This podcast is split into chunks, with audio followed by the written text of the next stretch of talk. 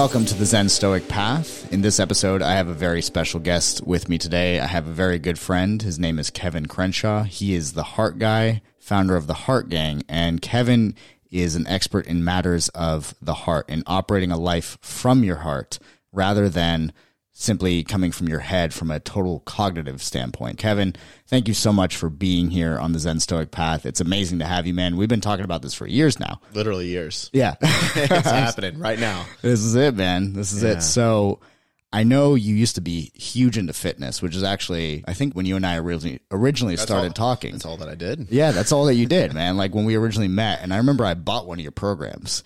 It's called Fire, and it, and it is fire for those of you out there who uh, need a new workout or something. But what made you go from fitness into focusing on the heart and living a life true to your heart? Fitness was my uh, springboard into a new me. I think it is for a lot of people. You're looking to change your life, you hit the gym. And for me, I was too shy to go to the gym, so I started P90X at home. Yes. And got tons of results there. Uh, the first time, fun fact, that I actually stepped into a gym was for my audition to be a group fitness instructor. Oh, wow. Yeah. so for years, I worked out at home and then got a certification because I loved the program and I Mm-hmm. loved fitness. And then, yeah, and then I, I was like, oh, I need to do something with this. Yes. And then I found myself at an audition like, oh, this is actually Yes. happening. You went from totally shy to like, oh, Yeah. now I'm going to be the one that everyone is looking at. Exactly. And that was, you know, diving into the water and lear- learning how to swim. Beautiful. in the deep end. But yeah, man, for me, fitness was uh, a huge aspect of me, of my personal evolution. Mm-hmm.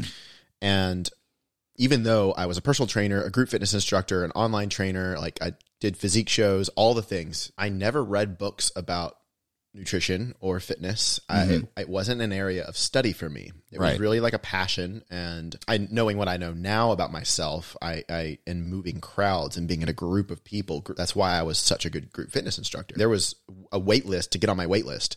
Yeah, I remember a- you telling me that. not a joke. Yeah. and, um, and so that was really where I, I thrived. And I was always reading books about love and relationships. Even when you were doing fitness. Exactly. Yes. And because of my own heartbreak and heartache in that area of my life, I was like, okay, well, there's something here that I don't know. I want to learn more about it. So I was learning about masculine and feminine energy dynamics, um, human psychology. That's how I, you know, fell into personal development in a way. Yes. And my coworkers knew that. And a colleague of mine was having trouble in his marriage and asked me out to dinner one night to just have a conversation. And through that conversation, about a month later, he came back and was like, dude, I just want to say thank you so much. Like you saved things for me. And I was like, Wow. oh shit. I'm good at this. You're like, what did I just know do? something. I know something. yes. And it took me a while to really um, sell myself on the fact that I could be a relationship coach or talk about love, having not yet mastered a relationship myself. I- Yes. I, felt out of integrity there. Now I dove into. I left the gym because Mm-hmm. I got an uh, inheritance when my grandfather passed away, and it woke me up to I don't have to be in the same four walls doing the same thing because I was hustling and struggling Yes. financially, and I was like, I can. I can do whatever I want right now. I don't want to do this. Mm-hmm. And so I, that was the first time in my life I left to be nomadic. And I went from manic control over my life. I was controlling my nutrition, my time, my workouts, when I slept, when I ate, when I talked to whoever. Everything was on my calendar. yes. To and I was teaching three to four classes a day on top of clients, on top of my online business, on top of meal prepping, meal planning, and my own workouts, going to school full time, and I had a girlfriend. Like You, you, had know, quite I- a packed schedule. I had a packed schedule. So I, it was just control, really. Yes. It was con- control. And to uh, diving into the unknown of, Mm. I don't know where I'm going to live tomorrow and just be nomadic and just travel and book a one way flight and just let go of that. Yeah. From a spiritual perspective, it was definitely um, an important season. yes. And in that, I wasn't working. I was just enjoying myself because I didn't really have a, adventuring. Hmm. I didn't have a period of that. So I was it was exploring me, Mm-hmm. I was finding myself, and in that time, I started learning Reiki and pranic healing and dove into the, more of the spiritual stuff. And you could say that was the start of my spiritual awakening in a way. And I had this tagline in fitness Mm-hmm. that was "Put some heart into it." And people started making T-shirts, my groupies, as I would call them, and say "Put some heart into it." I made T-shirts that put some heart into it as a part of the brand. yes. and there was like there's some correlation and connection there and i forgot who seriously to this day i forgot who said it but somebody was like oh so you're the heart guy and i was like that sounds really good i'm gonna, I'm gonna, use, that. I'm gonna use that i was like yeah let's do that when i started needing money and to work again, I was like, okay, what do I want to do? Mm-hmm. dancing around the idea of being a relationship coach. So I came out as the heart guy and I launched that brand. And it took me a while to really understand what that meant and to fully embody it, if I'm being completely honest. But mm-hmm. I'm super grateful for this path and for where I'm at right now because it went from relationship coaching to being a dating coach. And I'm like, I'm not a fucking pickup artist. And then yeah. all this other stuff to go to. I'm not going to teach these weird tactics. Yeah. to go to the route of where I'm at now, which is more working with emotional and relational traumas, mm-hmm. healing your heart, opening your heart, expanding your beingness or your yeah. and like you mentioned earlier, like living life from your heart and not just understanding that cognitively, but embodying it. Yes. And the cool part about the season of my life that I'm in right now is I'm, I'm weaving together some of that fitness stuff again back into my work. And you're bring, in the beginning stages of that's that. right. So yeah, uh, bringing back the roots. Yeah. Kevin and I just had a badass workout yesterday. I'm, I'm feeling sore in my lats. It was uh, all push ups and pull ups, which is just such a classic little mix of, of workouts. and I'm, and I'm doing embodiment from movement, from breath, mm-hmm. looking at polyvagal theory and the nervous system, using music and sound to also change the vibrations and frequencies yes. of your being. So I went from this like metacognitive understanding of things mm-hmm. and, and psychologically getting it to embodying it. And that part of my journey happened when I broke down on my third time being suicidal and I was psychotic for a month. That experience was what stopped me. Mm. It was like, Kevin, pay attention and that was like there's something here that i'm missing and it was the embodiment piece. I knew a lot of things but my body was still operating in a trauma response yes. or it was still operating out of anxiety or fear or people pleasing and all of those things are trauma responses very in your head. Yeah. Despite well yeah. the, the connection was very in your head versus being in your body. It's an it's an integration into embodiment mm-hmm. and that's what i'm what i'm doing now. And I, I even before I knew what the heck that even meant, I was doing it. Yes. and now I know what I'm doing. And I'm like, good. oh, so I can be a little bit more effective in it. But anyway, that's a long winded answer to your question. Well, thank you, man. There's a ton to unpack there. And this idea of living from your heart, I think, is really cool, especially the way that you came to understand it. Not, again, not just from a cognitive perspective, but from an embodiment perspective. And one of the one of the reasons why I always saw the the marrying of Zen and Stoicism is because Stoicism is highly based on logic and reasoning, which is very mm. much in your head, whereas Zen is being very present with the direct experience of whatever's happening right now, which includes your body, includes the sensations that are going on. Mm-hmm. And if you disconnect those, you don't quite get the full picture. You actually get more of an abstraction. So, what does it mean for a person listening to this who has heard all the personal development, they've, you know, read philosophy, they've read the self-help. What does it mean for them to take that and begin living through their heart rather than just knowing what they should do? How much do you care? Hmm. Your level of open-heartedness is related to your capacity to care. And I think a lot of people think that having a big heart is a burden or that they they care so much and that's why they're suffering mm-hmm. you're not caring about the fuller spectrum if you're suffering there you're missing an aspect of care or you're missing a, a entity almost mm-hmm. of something to care about and for most people that I work with, that's themselves. They care so much about other people. Yes, they, they put it all about themselves. Mm-hmm. Exactly. So it's how do you care even more? How can you still care about that other person and also care about yourself? And so it's in caring even more that you actually ascend, quote unquote, in your spiritual development. That's what being Bodhisattva and mm. a lot of, of, philosophies talk about, yes. with even enlightenment or other things. It, it, it's coming at a place of caring, presence, meaning you're fully here right now. You're not thinking about the past or the future. You're mm-hmm. in the present experience. And you're detached from yes. outcomes. You're fully trusting in things. You're not co- trying to manipulate or control. You're just simply looking to love unconditionally, and that means without conditions. And That's right. people say, "Oh, unconditional love. I love you unconditionally as long as you love me back." And wait, uh, you just snuck in a condition. There's a lot of yeah. A lot of people think that you know, they, they and, and this is my own personal experience. When you're in it, it's hard to see it. So you, for me at least, my past was I'm gonna love you so much because I don't want you to leave me. Mm.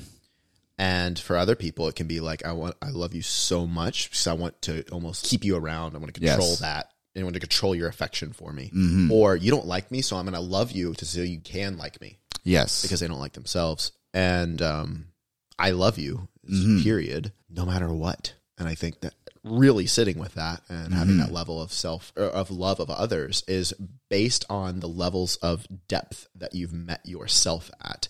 We can't love another person as long at the capacity to which we only loved ourselves. Mhm. So take out the self love stuff for a second. Mhm. I'm able to care more for other people because I've been psychotic, because I've been suicidal, because I've had my heart broken, because I've been homeless on the street begging for money and food, right? Like I've been in those spots. And so I understand because of that, I cognitively un- and physically understand suffering, understand the urges that you want to control or the, the trauma responses. I understand what it's like to be there, and I've gotten myself out of it. Mhm.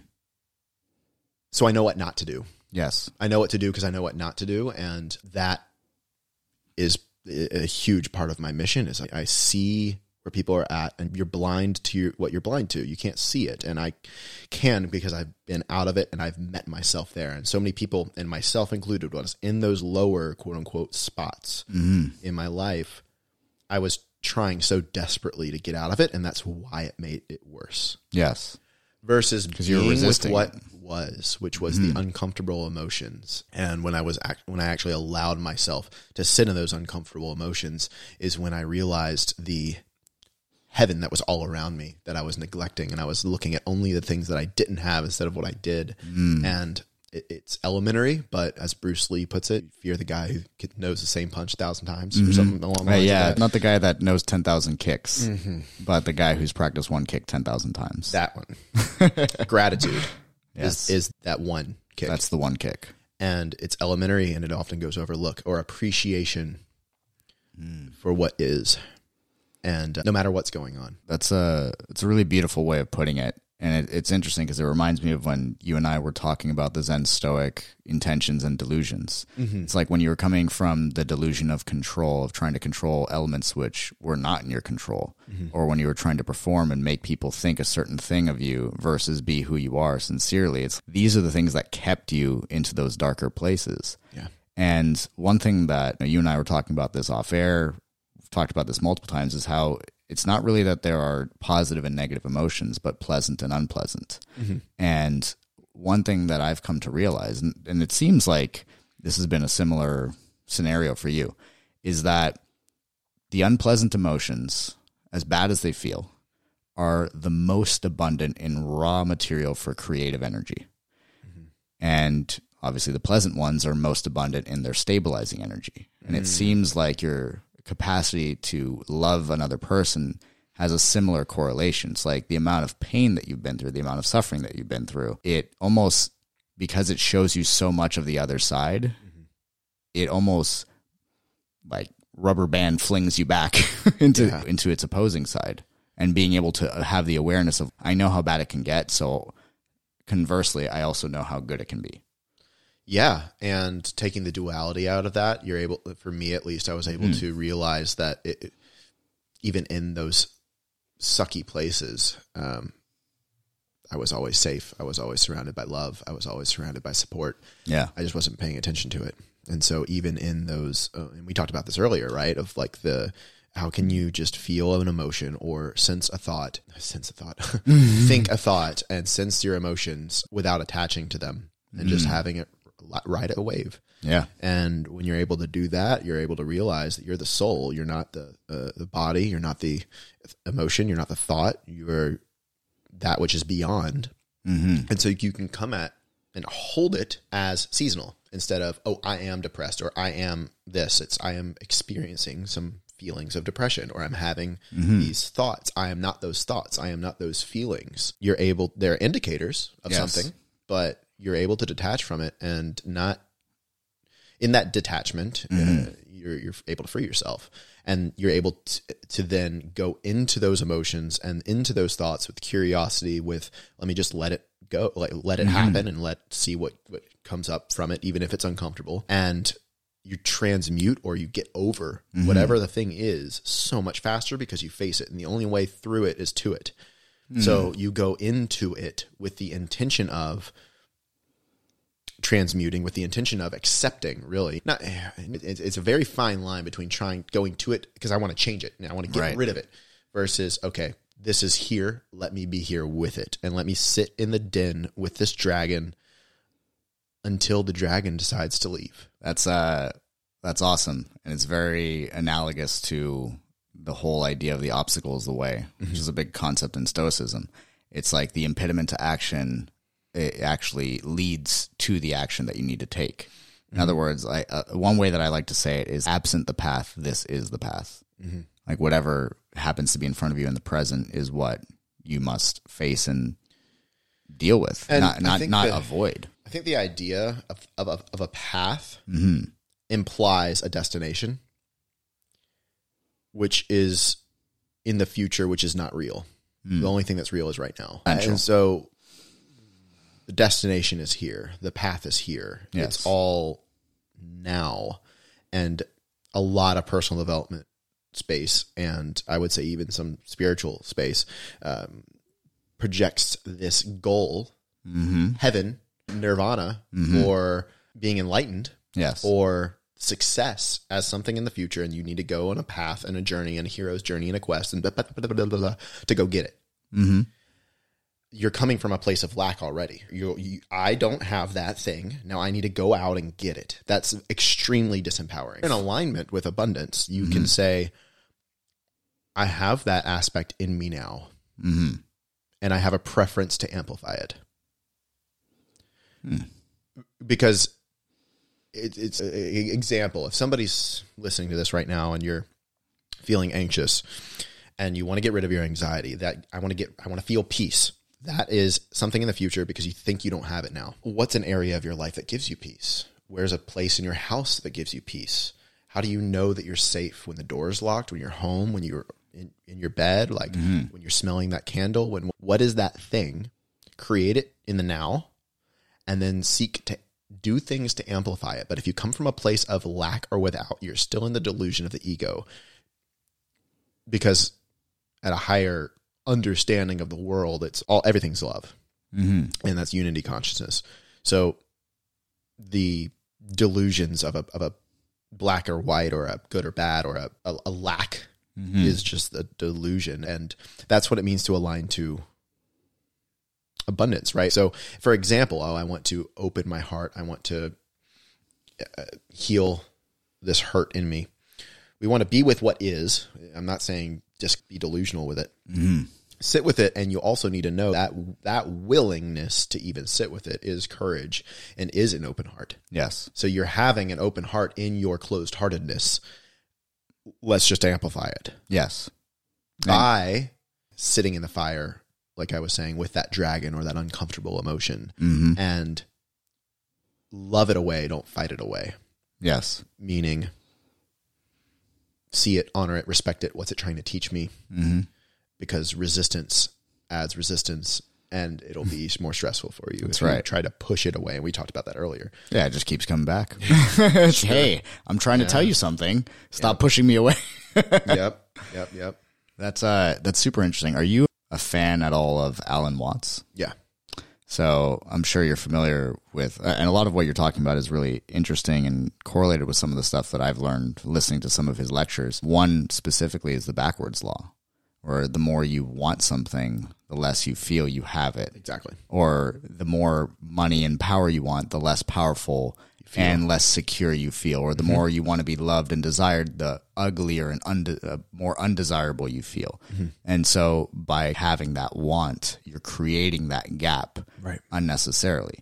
And in, in Buddhism, right, the Four Noble Truths, they talk about how the root of all suffering is attachment. Mm-hmm. And from what I've learned, nirvana, loosely translated, means to blow out, which is literally like to breathe out in a meditation. So the meditation is symbolically bringing you through that cycle of attachment and un- and unattachment. The attachment is the breathing in, the desire to hold it, and if you try to hold that which you desire, you lose your breath. If you don't breathe, you die.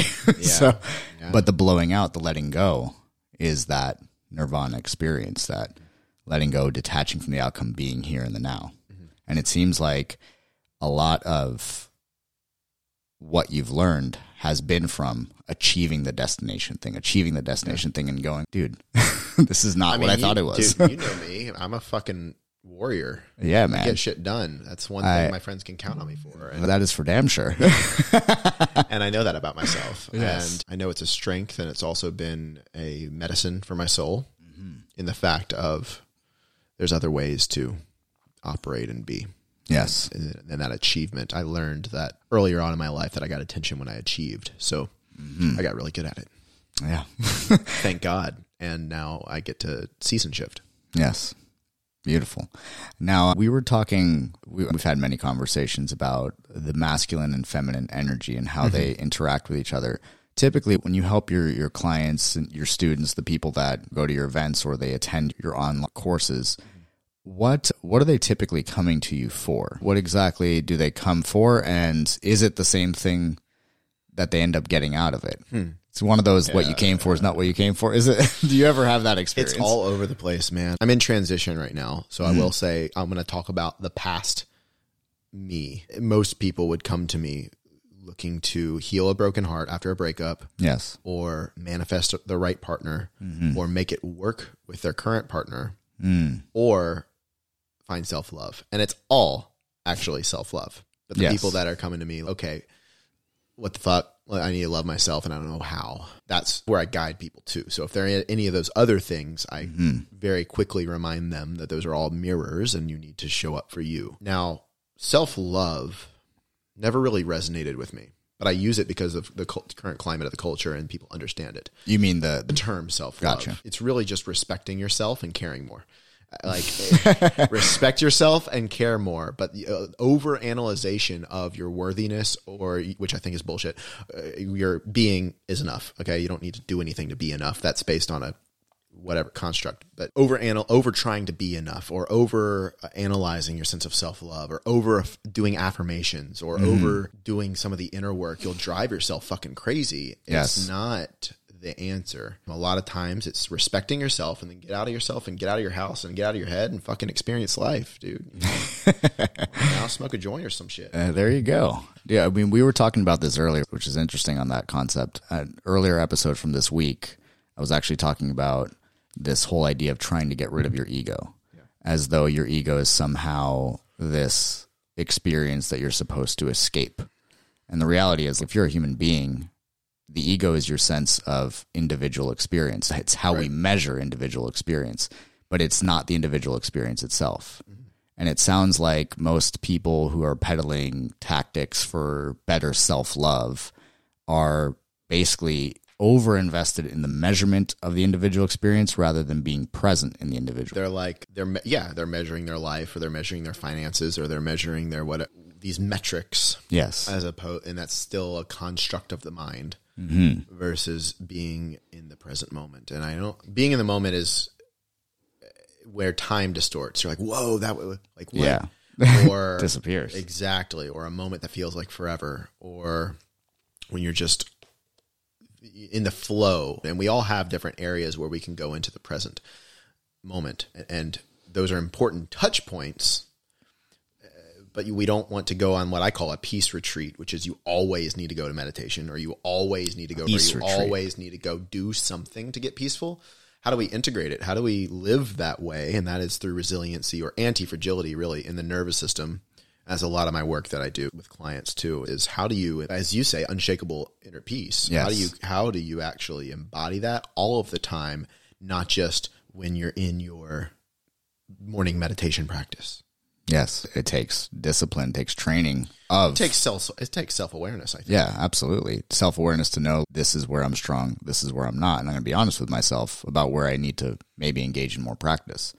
Always said if there was a one word answer to any of your life problems, it's practice. Any area where you've been weak is just a place that practice hasn't taken place enough for you to feel a sense of competence in that particular area. Now, I'm very curious about something that you said there a peace retreat, because I've been looking for the words to describe the opposite of what I do. and that is it right there. Can you go into what a peace retreat is and where it would actually lead somebody? A peace retreat is going on a retreat or going and sitting with plant medicine or which can be peaceful or again doing a yoga practice or doing a meditation or when you're rolling on the mats or whatever your zone is it's, maybe it's art maybe it's dancing maybe it's whatever Just the things that make you feel the good. things that are- make you in the flow or time distorts and you mm-hmm. just have this overwhelming sense that everything's okay or you're happy and there's a sense of mm. peace you're not worried Right. coming from fear those are important touch mm-hmm. points to do Yes. to uh, and i say touch points because it gives your nervous system and, ex- and your beingness an experience of a different something different mm-hmm. and now you know what that feels like in a felt sensed experience of the now not a construct in your head peace mm-hmm. isn't a mindset yes. it's a felt experience yes. and so you're able to your body is able to um, now tune into that channel if you will or orient to that way of being because what it feels like. So the, the discipline as you mentioned or the self-awareness as i like to say is to notice when you're not and then without shaming yourself shift. So for example i, I uh, like to help my clients with paying attention to their breath. How are you breathing? Because how you're breathing is a direct correlation to how you're living and loving Mm-hmm. if it's shallow it says something if it's forced all the time that says something are you forcing your inhales or are you forcing your exhales that also says something are you holding your breath that says something and we want to breathe easy and fully full in an inhale, full in an exhale without thinking about it with ease and grace. That's peace. You're in a peaceful state. That's how you're breathing. And so the, your breath is the joystick to your emotions in a lot of ways without diving into the science of your gut and other things, which we can if you want to. But the basics, like let's talk like the outside of the onion shell is your pay attention to your breath and notice when you're not breathing and just breathe without shaming yourself. Not, ah, fuck, here it is again. Look at me not. breathing in a cold plunge. No. like, oh, I'm not breathing. Mm-hmm. And then you, you then your nervous system vibrates back to that other state and you're able to then approach the stressful situation in a peaceful manner. And it mm-hmm. takes cognitively disassociating from the outcomes and et cetera, et cetera, to also do that. But when you have now so many touch points of peace retreats, mm-hmm. and then you introduce actual tools and strategies to regulate your own nervous system, you can then start to embody it. And when you also process stuck emotions that are creating these looped energies in your nervous system, that are creating these loop feelings of anxiety or stress, that are creating this loop thoughts that you're trying to get rid of, Yes. Um, you're a when you actually process those emotions and you're in a safe container, you jumble up all the shit in your head and you come at it from a completely different understanding of what you were shaming yourself for of you're now it rewrite, rewrites it with love. That happens in my containers. I shame myself because i didn't do this thing or i did this thing or uh, and people break down and cry as they're sharing this to me.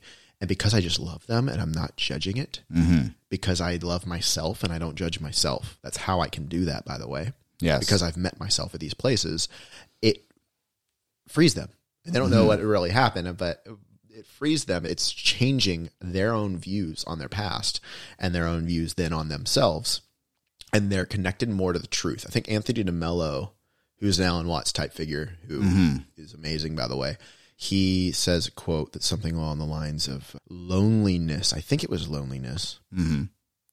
is a separation from reality. It's not that you're lacking friends or mm-hmm. connection to people it's that you're lacking connection with the present moment and reality yes. Your relationship with the present is and so it's absent. again, it's all be present, non attachment, self awareness, care more. Yeah, it seems like all these teachers are always pointing in that direction. In the we're same- like, we're like it must be more complicated than that. so ridiculous. Yeah, yeah, yeah. Anyway, That that's that's really interesting. So you blew my mind a little bit with like basically paying attention to your own breath and what is your breath doing. I've never And heard when I- that before. That's awesome. when I say that to people, they always yeah, take, a, like, take a breath, and I'm like, correct themselves. yeah, and I'm like, that tells me you're trying to control yourself. yeah. And what's interesting is if anybody listening did that, as I said, you know, paying attention to your breath and you took a deep breath or you shifted it without being aware of what was happening before. Mm. Um,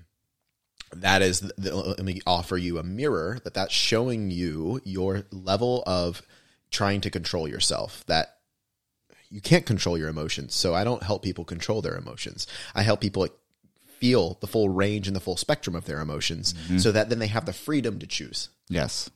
It's not a control to choose. It's a let me go to all the places so that I now can choose because I am my whole beingness. I can feel sad and happy and mad and pissed and grateful and bliss and loved and all of those emotions to their fullest capacity because I've mm. gone tho- to those spaces. If you want to feel the, the crazy highs, you got to feel the deepest lows. Mm-hmm. That's the human experience. That is the human experience. it's all of those emotions. It's not just the quote unquote good ones. And so when you do that, you're free now to, you know, ride a wave, but you're also free to, oh, and I want to orient to this way now. Yeah. Because you uh, have all the touch points, as I talked. I kind of got off the track. You asked me about peace retreats. No, no, because th- this makes a lot of sense. Because I think the reason why somebody goes on a peace retreat or does something that quote unquote makes them feel good, puts them in flow, it, it will come back to what's the intention for doing so when you're getting into this. Now, there's a few things I want to unpack there because there's a lot of gems that you just dropped here. One in which that I really like, and I always like to reiterate this one, is that you can't control your emotions. Right, a lot of people try to teach And when you or try to, it. when you try to, you suffer more. Yes, absolutely. There, there's a Zen riddle or Zen koan, as it's called, where there's this guy running, like he's sprinting down a field on his horse. And this dude is like, hey man, where are you going? And the guy's like, I don't know, ask the horse. and the symbology of that is the rider is the mind, whereas mm-hmm. the emotions are the horse. You cannot control the horse, but you can connect with the horse. You can for a season communicate. until your body's had enough and Yeah, it will ish. do its thing. It'll do its thing. Yeah. Yes, but I but what I always like to say, and one of the reasons why I obviously made my deviation from Stoicism is that Stoicism, for better or worse, tries to get you to control your emotions to a degree. Mm. Whereas at least the phrasing that I like to use instead of control your emotions is harmonize with your emotions, communicate with your emotions, Yeah. be with your emotions. Yeah. It's not they're not you. They're a thing that you experience. They're a wave that you ride. Mm-hmm. But it's important to realize that's not you, and you don't need to control that either. Mm-hmm. You can feel it, you can understand it, and you can continue along. So that was the first thing. Yeah. The other thing is, and I'm curious your perspective on this. So one of the the delusions that we talk about with Zen Stoic is the delusion of expediency. In other words, I'm going to try and bridge my uncomfortable feeling right now to a comfortable feeling, and I'm going to make a bridge, and this bridge is going to be built by an activity, a substance, a relationship, a thought pattern, a behavior. Anything can be this bridge from I'm not feeling very good to I'm feeling good. So when I think about peace retreats, it's like, what is your intention for doing this thing? Are you feeling down and you want to make yourself feel better? Are you going to try and build that bridge? And there's nothing inherently wrong with it. Mm-hmm. It's, in a way, a coping strategy. So if you are feeling overwhelmed, there's nothing wrong with going doing a peace retreat. Yes. Uh, you need that, and it's helpful. The same is true with drinking. There's nothing inherently wrong with it. Right. Especially if you just want to let loose. Same thing with smoking or doing ceremonies or doing breath work or cold plunges or biohacking or reading a book or uh, whatever you're doing. Mm-hmm. It's something that you want to be aware of. Is this the only strategy that I have? Is this the only bridge that I have to this emotion? Ooh, then you're not really free. Yes. Because if you only have if you only have one bridge to that emotion, to that thing, then anytime you want to feel it, you're gonna need more of that drug or more of that thing to get there, and that'll be you running from you now because you're still not facing the emotion. Yes. Um, then maybe you have two. Maybe you have two different outlets. You're still not free. That is still in duality. You're this one or that one. Yes. If you have three or more, you have you're closer to freedom because you have the ability to now choose. Mm-hmm. And so that's what I give a lot of my clients are those real tools of things that you can do with your body when you get triggered mm-hmm. to regulate and then face it Yes. versus let the trigger control you and not and re- react to life versus respond to it. But down the road, mm-hmm. we just get rid of the trigger. Yes. Where something happens that used to trigger you, and you just witness it and go, "Huh, isn't that interesting?" and you, it doesn't even phase you. Your mm-hmm. body, not your mind, not just your mind, but your body doesn't do anything Yes. when something happens and you see it and you just approach it with curiosity versus oh isn't that int- okay we'll see what happens Yeah. It doesn't have emotional charge. Mm-hmm, and that's how i approach things now too is with a level of curiosity to it all of oh this will be fun how's, how's this going to pan out and i think it's because i've been to those spots where i didn't see a way out and there was always been a way out whether that's me making a way or miracles coming into my life or Mm-hmm. whatever i've always found a way because there's always been a way Yes. and it's Just gotta be something curious to about it. about. You got to be curious about it and just realizing, man, that it's all a game. It's all fun. Mm-hmm. Like this societal life that we're living in of business or performance or social life and Instagram and TikTok and YouTube and all the number games and it's all it's just a game. Mm-hmm. And if you see it as that and that you being alive right now Mm-hmm. is you're winning Yes. game over, dude. You won. So so now you come from that place of wholeness. I, I already won, so you're not trying to win.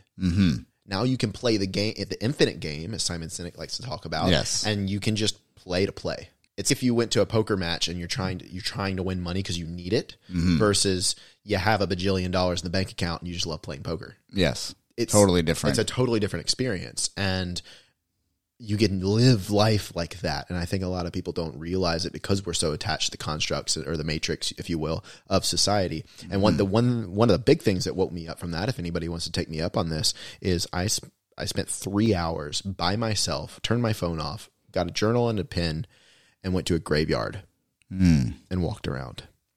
Hmm. And I could almost, I just sobbed because I could almost hear the regrets of people. And then I also got to see the full lives of some people. Of it was like mother, and I was like, I guarantee you, she had she lived that life to her fullest. Mm-hmm. And then regrets of other people, and I could just almost sense it, the energy in in there. And I was just like, man, they would do anything to come be, back. mm-hmm. I feel Yeah. To be here. to be right here, right now. And how many of them were trying to get somewhere that wasn't right here, right now? Yeah. And it led them literally to the grave. And I, that snapped me out of my bullshit, man, in my head. And it fucked with me in a good way. Yes. I got really present. And then that's when I really started waking up, just feeling so grateful every morning. You remember how much this is a gift. It's a gift because we live life like we're going to be eternal, and we're not. Yeah. It's a temporary experience. And I think there's what movie was that where there's like the gods envious because we are mortal. We care. Uh, it, it, that was oh, what movie is that? He was saying how the gods envious because we're mortal and we love and we care so much, and they can't because everything's eternal to them, That's right. and everything is not for us. And so we that's why we have that sense of care Yes. to it all because it's precious because it's going to go away. Yeah. We experience free will through limitations and consequences. Mm-hmm. And without it, everything would just feel the same. Yeah. And you would be, in, in essence, be in that eternal existence, which, yeah, that's, it's almost like the human experience is so you get to experience free will. Mm-hmm. So you get to experience You get to experience cherishing things and you, people. You get to experience all of it. Yes. The suffering, the beauty, the free will, the confusion, the Yes. the thing I saw a meme the other day. I think I'm gonna pull it up on my phone. It was something like when you when you come to terms or when you're at peace with what was it? Hold on. when you fully embrace the chaos of being, and it's the fire. That Elmo in fire is one of the best images on the internet for sure. Go to Google right now and fire Elmo. Yes. and you'll see what I'm talking about. Exactly. There's there's nothing better than that. but there's something really interesting from when I was saying that there was a lot of gems to be unpacked. And there's mm. one that that you had said is that when people are coming to you and you tell them about their breathing and they start changing it and maybe they're judging themselves, maybe they're beating themselves up and you just you love them. Mm-hmm. Just unconditional positive regard. You love them for who they are. What's really interesting about that and the reason why at least from my perspective, why that changes people's perception of themselves is because it's so rare for a person to feel heard and understood these mm-hmm. days. That experience changes their image of themselves, but it also causes us being the ones facilitating that hearing and understanding a person causes us to see ourselves in a different light because we stop obsessing about the measurement of our individual experience and we start to be with that person, be present. And Alan Watts, he talked about how he was having a conversation with Carl Jung. And Carl Jung is obviously like a legend. As, and he said the thing about Carl Jung that made him so effective was that when you're talking to him, you can see this twinkle in his eye mm. that no matter how experienced and proficient he is, he knew beyond a shadow of a doubt that he was somewhat of a rascal and that that was never going away. And he accepted that in himself so he could accept it in other people. Oh yeah, yeah, that's awesome. yes. Yeah, yeah, man. It's. I think you're right. I don't think a lot of people. And this is why the work that I do, and I know this, and it's just subconscious thing. It's, it happens. It's a byproduct of me showing up. Mm-hmm. It's not anything that I need to try and do. Yes. Is there's so many people that are starving for that unconditional space holding, like where they can truly just be heard and seen, and to let it out. I can't tell you how many people have told me they've broken down and cried in front of me and it's like the first time that in, in, in decades that they've cried in front of somebody. Yeah. and i'm over here like what? Like, like I cry in front of people something that i'm still sitting again it's just like that. I'm like okay that's cool to know but I, I for everybody out there that's ooh, how, if especially if you're a coach like how do i do that? Uh, dude care more. Like I, it's not a strategy and i think that's why You're looking that for you're looking for a method, and that's the issue. Exactly. I, it's just I'm Kevin fucking Crenshaw, and I love and I love myself, and I love God, and I love you. So fucking deal with it. and then excellent like, oh sound. oh my god! Excellent then they sound have- bite. Oh, yes. Yeah, in that, you know, your your bullshit gets fucked with. Yes. and you're able to heal. And healing is just a return to love. It's a deeper sense of connection to God and yourself. And I say God, by the way, I don't necessarily mean the religious construct, but I think people, I think people on this podcast will understand what I'm talking about. Oh, they most certainly will. I'm curious about something in the realm of relationships. Mm-hmm. What I've noticed, I, I know for sure, I've definitely experienced this. I've seen many people experience it. But there is this difference between when somebody expresses themselves sincerely and when they express themselves to obvious like somebody With they're attracted intention. to with an intention, some kind of performative energy about them. Where I- I'm sure you've had many people come to you with that. Where does that start with somebody, and how do they typically get over something like that? So what's interesting about that behavior is that it's ma- it,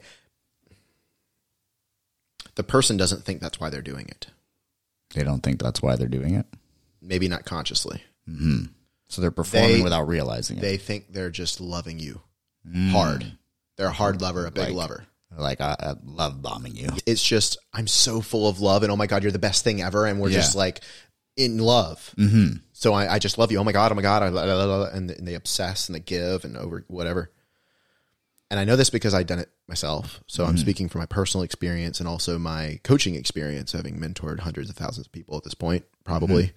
haven't counted, but it's probably somewhere in that range mm-hmm. on these topics. And they can't see it, so they think that you're just over loving. Yes.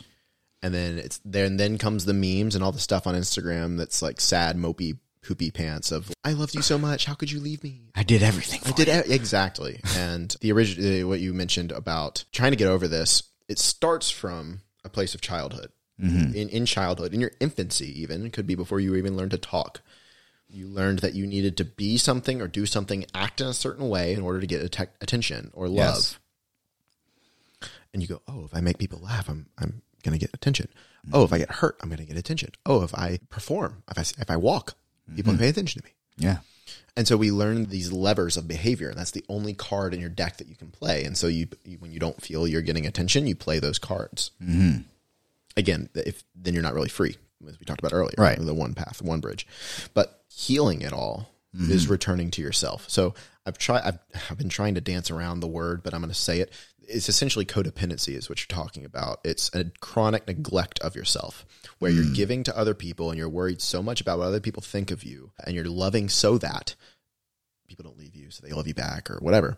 And it takes a lot of self awareness and somebody with a lot of courage to swallow that hard pill to really go, oh, I'm at fault here. It's not the other people. And it's not just the other people, I should say.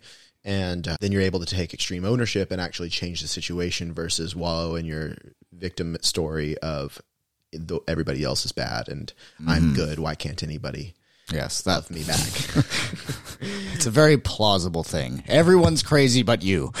yeah, right. So you're able to see your own faults and you're able to see your own areas of opportunity to grow. And in that, how you heal it, how you let go of it is in loving the sides of you that you run from, that you shame, that you don't know that you're running from or shaming, that you're uh, unwilling to look at or deal with or process. And how you can know if you're uncomfortable is your breathing. what topics of conversation? Is it mom? Is it dad? Is it exes? Is it business? Is it finances? Is it yourself? Is it your body? Is it your mind? Is it your spirit? Is it existential questions of the universe? Is it the planet? Is it the the current climate of the world? It, what are those things and how does your breathing change? Hmm. What emotion is there for you of a sense of non-acceptance? Again you can have preference for change. Yes. but if let's speak internally and emotionally for a second nothing can change until you accept what is first That's right. this is where the quote unquote loving it away which i used to say a lot it's really loving it period but you love it and then something changes hmm but if you try to change it and control it it just gets stronger Yes. That's absolutely true.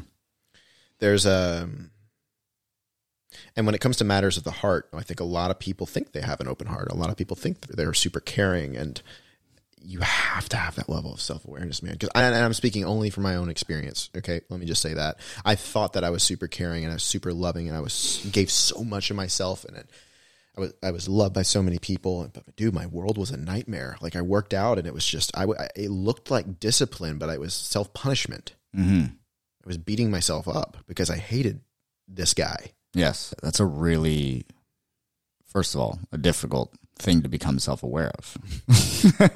but secondly, very profound. And I've, I know I've been in that space before where I thought I'm so loving. I have such a big heart, but I was just performing. Mhm. And then when I do things for self discipline, it was similar to what you're saying. It was just self punishment for not performing well enough. And I noticed that when you stop performing or when you get to that place where you don't need to perform anymore, the whole question of am I enough ceases to be even a question for you. Exactly. You're not worried It's about not a question in your mind at all. You're not worried about your worthiness. You're just willing. Yeah. And you'll go and do and you'll serve and you'll help and you'll also then help yourself. That's right. you won't pour from an empty cup. Or try to. I noticed something about you that I think is really interesting, and it's your ability to remain curious in all these situations. And typically, on the other side of that, when we're so invested in controlling things, we come from this place of expectation. We speak in definitive statements instead of questions. Like absolute certainty. when did you because you were saying before how you used to use a lot of control that was like the thing that you were just trying to control your did- reality Mm-hmm. I what did, yeah. what shifted that to curiosity I didn't have a lot of certainty in my life, mm-hmm. so I made it with control. I made it based on an illusion of control, Yes.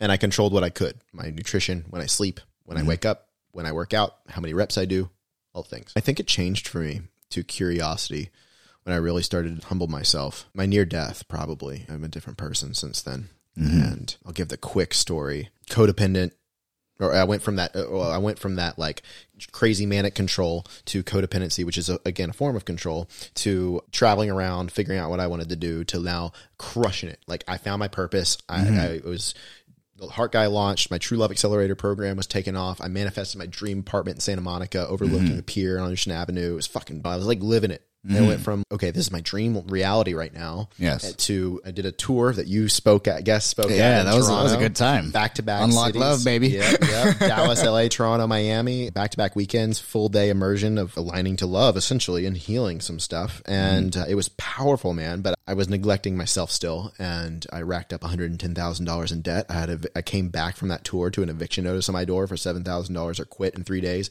My business coach was threatening to sue me because I was late on a payment, and I had a falling out with a friend because I was also late on some money that I borrowed. And I just went to the beach and cracked, man. I cried my eyes out in in the beach, and I was just like, "What the fuck's going on?" Mm-hmm. And what I what got me through that season mm-hmm. was aligning to my own integrity. I said, "All right, we're here." I accepted it. Yes. This sucks, and I am the problem and the solution to everything in my life. Yes. God's already working for me. I just got to show up. And I've been not showing up in my finances, and I've been overstepping and overextending in a lot of areas of my life. All right, you told these people you were going to pay them. Let's fucking go. And I made the hundred thousand dollars in like three months, and in uh, over caffeinating myself, and Yes. over like over a thousand milligrams of caffeine a day. I wasn't sleeping. I was barely eating. I, it was a mess, man. Like I, I lost weight. People were concerned for my health, but I fucking did it because of my integrity. It's a value of mine, man. I- I- like my biggest flex is I do what I say I'm going to do, That's right. and so I was out of integrity in that way, and I needed to make up for it. And uh, after that, I had a San Pedro ceremony. This is like my eighth ceremony, by the way, but I had way too much and almost overdosed and died. I was like high for three days, and then I was psychotic for a month afterwards, wrestling with reality and intrusive thoughts and delusions and mm-hmm. disconnected from everything. And I came from the world of the absolute certainty stuff. I embodied it when I was doing group fitness. I embodied it mm-hmm. in my work. It is true. People follow that sense of certainty. They do. And I what I discovered is that there's a deeper level of certainty that doesn't rah rah. It's just a very calm, peaceful, grounded presence and a knowingness of certainty That's right. that is the likeness of the heart versus the mind or the ego. The heart whispers. So this confidence whispers, and only those who are attuned to it can actually hear it. Mm-hmm. And who, who are ready for it can actually see it. Yes. And that was my Dragon's Den, Dragon's Lair, going back in of embodying that Yes. where I really did the work on myself of cognitively, I'm at peace, everything's okay. Um, I letting go of control, letting go of my attachments, love, respecting, loving myself more, but then also working with my nervous system and healing my physical body, and that's where the embodiment practice started coming back into the work that I do of the breath stuff, the body, paying attention to the body, and the eleven systems of the body, harmonizing them all because that operates your human experience. And then I, th- I think also going down the rabbit hole of consciousness and with a little bit of the cognitive stuff of the only thing that we can know for certain is that I I am experiencing. Yes. So anything else then is just an, an inkling and an assumption. and We can make good we can make good statements, but that's the thing though. It's interesting because the people that gravitate to that absolute certainty, mm-hmm. confidence, energy. And it's not to say that I don't embody that still. This is a different setting, Right, right? it's a- when I'm working out, it's a I'm in tool. that fucking energy. Yeah, it's a tool that you can use. You just I you know go- when to use it. Exactly. And people are people's nervous systems, okay, let me say that, are attuned to to confidence when they are in distress or dysregulation. They're looking for a sense of certainty that they're safe. So when somebody has confidence and gives this is the answer, period, it it catches your eye because your brain's already scanning for what's safe or what's not. So it's oh, there's a truth and it's black and white. Let me go there so I can Yeah. stay safe. That person's certain. yeah. They must be safe. Yes. And um, when you understand the science of safety and polyvagal theory and all that other thing, you'll see the stupidity of a lot of stuff on Instagram. Absolute statements that are half truths or partial truths, but people eat up and love and reshare and all the things. And I think it's doing more harm than good because it's furthering it. And that's just my own personal, you know, thing. But it's causing a, more of a divide in this non-unity, this duality.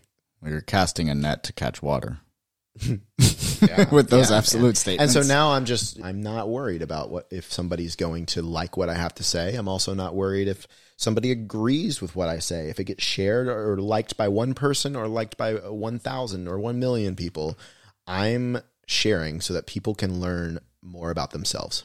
And if you can learn something about yourself because of the mirror that I am in your experience, I'm happy. And if you don't, I'm also happy because that subconsciously is going to tell you something about your experience and it may not hit you until 10 years from now. so right. I, I trust in the inevitability of the universe, but yeah, that's, yeah. That's that's very interesting, and and what what's cool about that is that it's coming from a place of sincerity. It's not are these people going to like it? Are they not? Are they going to agree with it? I feel like expressing this, so I'm going to express it, which is really cool because I think that's the that's basically Zen style of action. It basically mm. takes action without having to keep an eye on itself. Yeah. And one thing around the the whole idea of curiosity that's really interesting is that Zen doesn't derive its wisdom from making these definitive statements mm-hmm. of wisdom, but rather asking questions hmm. that make you think and induce doubt about everything that you are certain about so that you can expand your awareness and curi- curiosity. Yep. The only thing that I'm certain about is that I am experiencing this present moment and what's true for me in that. Everything else, a lot of times, is a construct or a belief of somebody or something or a memory of. So I can say, oh, yeah, like Victor, I know you from we've known each other for years and da da da. Mm-hmm. And I when I think of you, I'm thinking of those past experiences, and s- that can taint our relationship in the present hmm. because I'm not. If I just follow that and my idea of who I think that you are, I'm not being right here with you right now, Yes. which is what we talked about earlier of that presence and that uh, non-judgment. Who is Victor right now today? Not my idea of who he is. And we do this, and I see this a lot with partners, like intimate relationships. You, know, you get to know somebody and you're hanging out with them all the time, you're talking with them all the time. But who are they right now?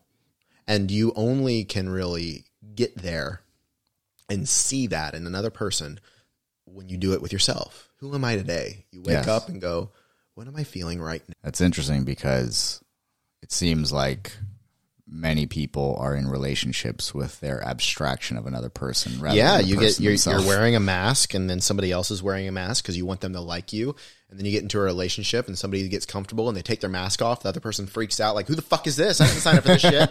But you had a masked wedding and a masked instagram relationship and a mm-hmm. masked sexual experience with a person and then all of a sudden their realness starts to show up because you're loving them. They took their mask off. That's why it's important to open your heart or mm-hmm. enter into a it's not to say that still can't work out. There's Right. no especially with love and relationships man there's no rules. There's it, it, there's always exceptions. Yes. but everybody wants to be the exception. So it's not to say that it can't work out. It's just a lot of times you really want to be there in yourself before you get into an experience. So, if somebody is wearing a mask and they want to take it off, well first they have to be aware that they're take they have one on and Right, if they a- a become lot of aware. people don't. If they become aware that they're wearing a mask and they want to take it off in front of their partner for can the I first can time, I talk about the the being aware of the mask first. Yes. Yeah. It- because you're like, oh no, I've got an open heart. I'm great. um, how do you feel right before you go to sleep at night? And is that in alignment with the rest of your life and how you live the rest of your life? Shit. That's a good question. If there's a disconnection there, mm-hmm. you're wearing a mask. And we all do this. I do this from time to time. and I'm not exempt from this shit. I'm not enlightened. So that's a good indicator, though. Oh, wow. I put on my mask today. Fuck. All right. Why did I do that? Not shame that, but uh, interesting. What was I trying to get? What illusion was I under that I needed to be something else? What did I not like about myself that I needed to mask or to show? Or how would I think somebody would judge me? Or am I judging myself? What part of me was I shunning away from? Did I want to just have fun today and I needed to show up and be this somebody that I thought I needed to be to perform? Was I feeling super tender and brokenhearted almost? And I wanted to show up in this. What is really there? Mm-hmm. So now that you're aware that you might be wearing a mask,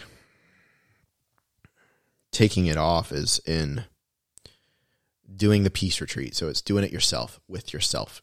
Mirror work is a big part of my work. So it's literally having a conversation with yourself, eye contact in the mirror, Mm-hmm. speaking from your soul to your ego, having a dialogue between the two. It's powerful work. And hmm, you can also, your, your now self to your past self or your now self to your future self. You can do lots of that mirror work. Your now self to your now self. but it's doing that and taking it off. And then this is where discernment is huge. Show up without it, your mask on, to other people who have the capacity to not judge you. And they're rare. Mm-hmm. Because when you take your mask off and then you show up and somebody judges that version of you, you'll put it right back on. Because you're like, fuck, I'm not safe. Oh, God, no, I can't. I'm not going to do that again. Yeah. That- So- that's what happened in my last relationship. It was exactly that. I took it off. I was like, uh oh, I can't take this off. Put it back on. So it's in taking it off and living with it off. And again, the external validation is usually demonized, but it, sometimes it's healthy. Get that validation from the right people. Give somebody you could trust, somebody that you look up to in that area of your like them being authentic. They usually don't have a mask on, so showing up in their space more, you'll be like, dude, okay, Yes. I, you're helping me to be myself because I took my mask off and you didn't judge me. And then you can go to other people who judge you for it and you'll be like, fuck you, dude. I don't give a shit. Like you'll, because you had that touch point.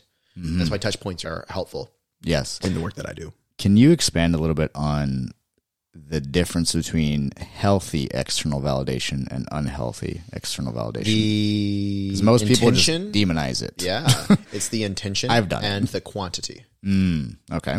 So, are you living your life based on the definition and of what other people are thinking of you? Like you're, oh, eh, eh, like you see me good, you see me good, you see me good, you see me good, you see me good. I'm happy. See, I'm, I'm good. Yeah, I'm good. Or you're getting that external validation so that you can validate yourself, which again is quantity. I think quantity more so than the intention. Because some, again, if you're when I was coming out of my psychosis, man, I mm-hmm. called on my friends hard.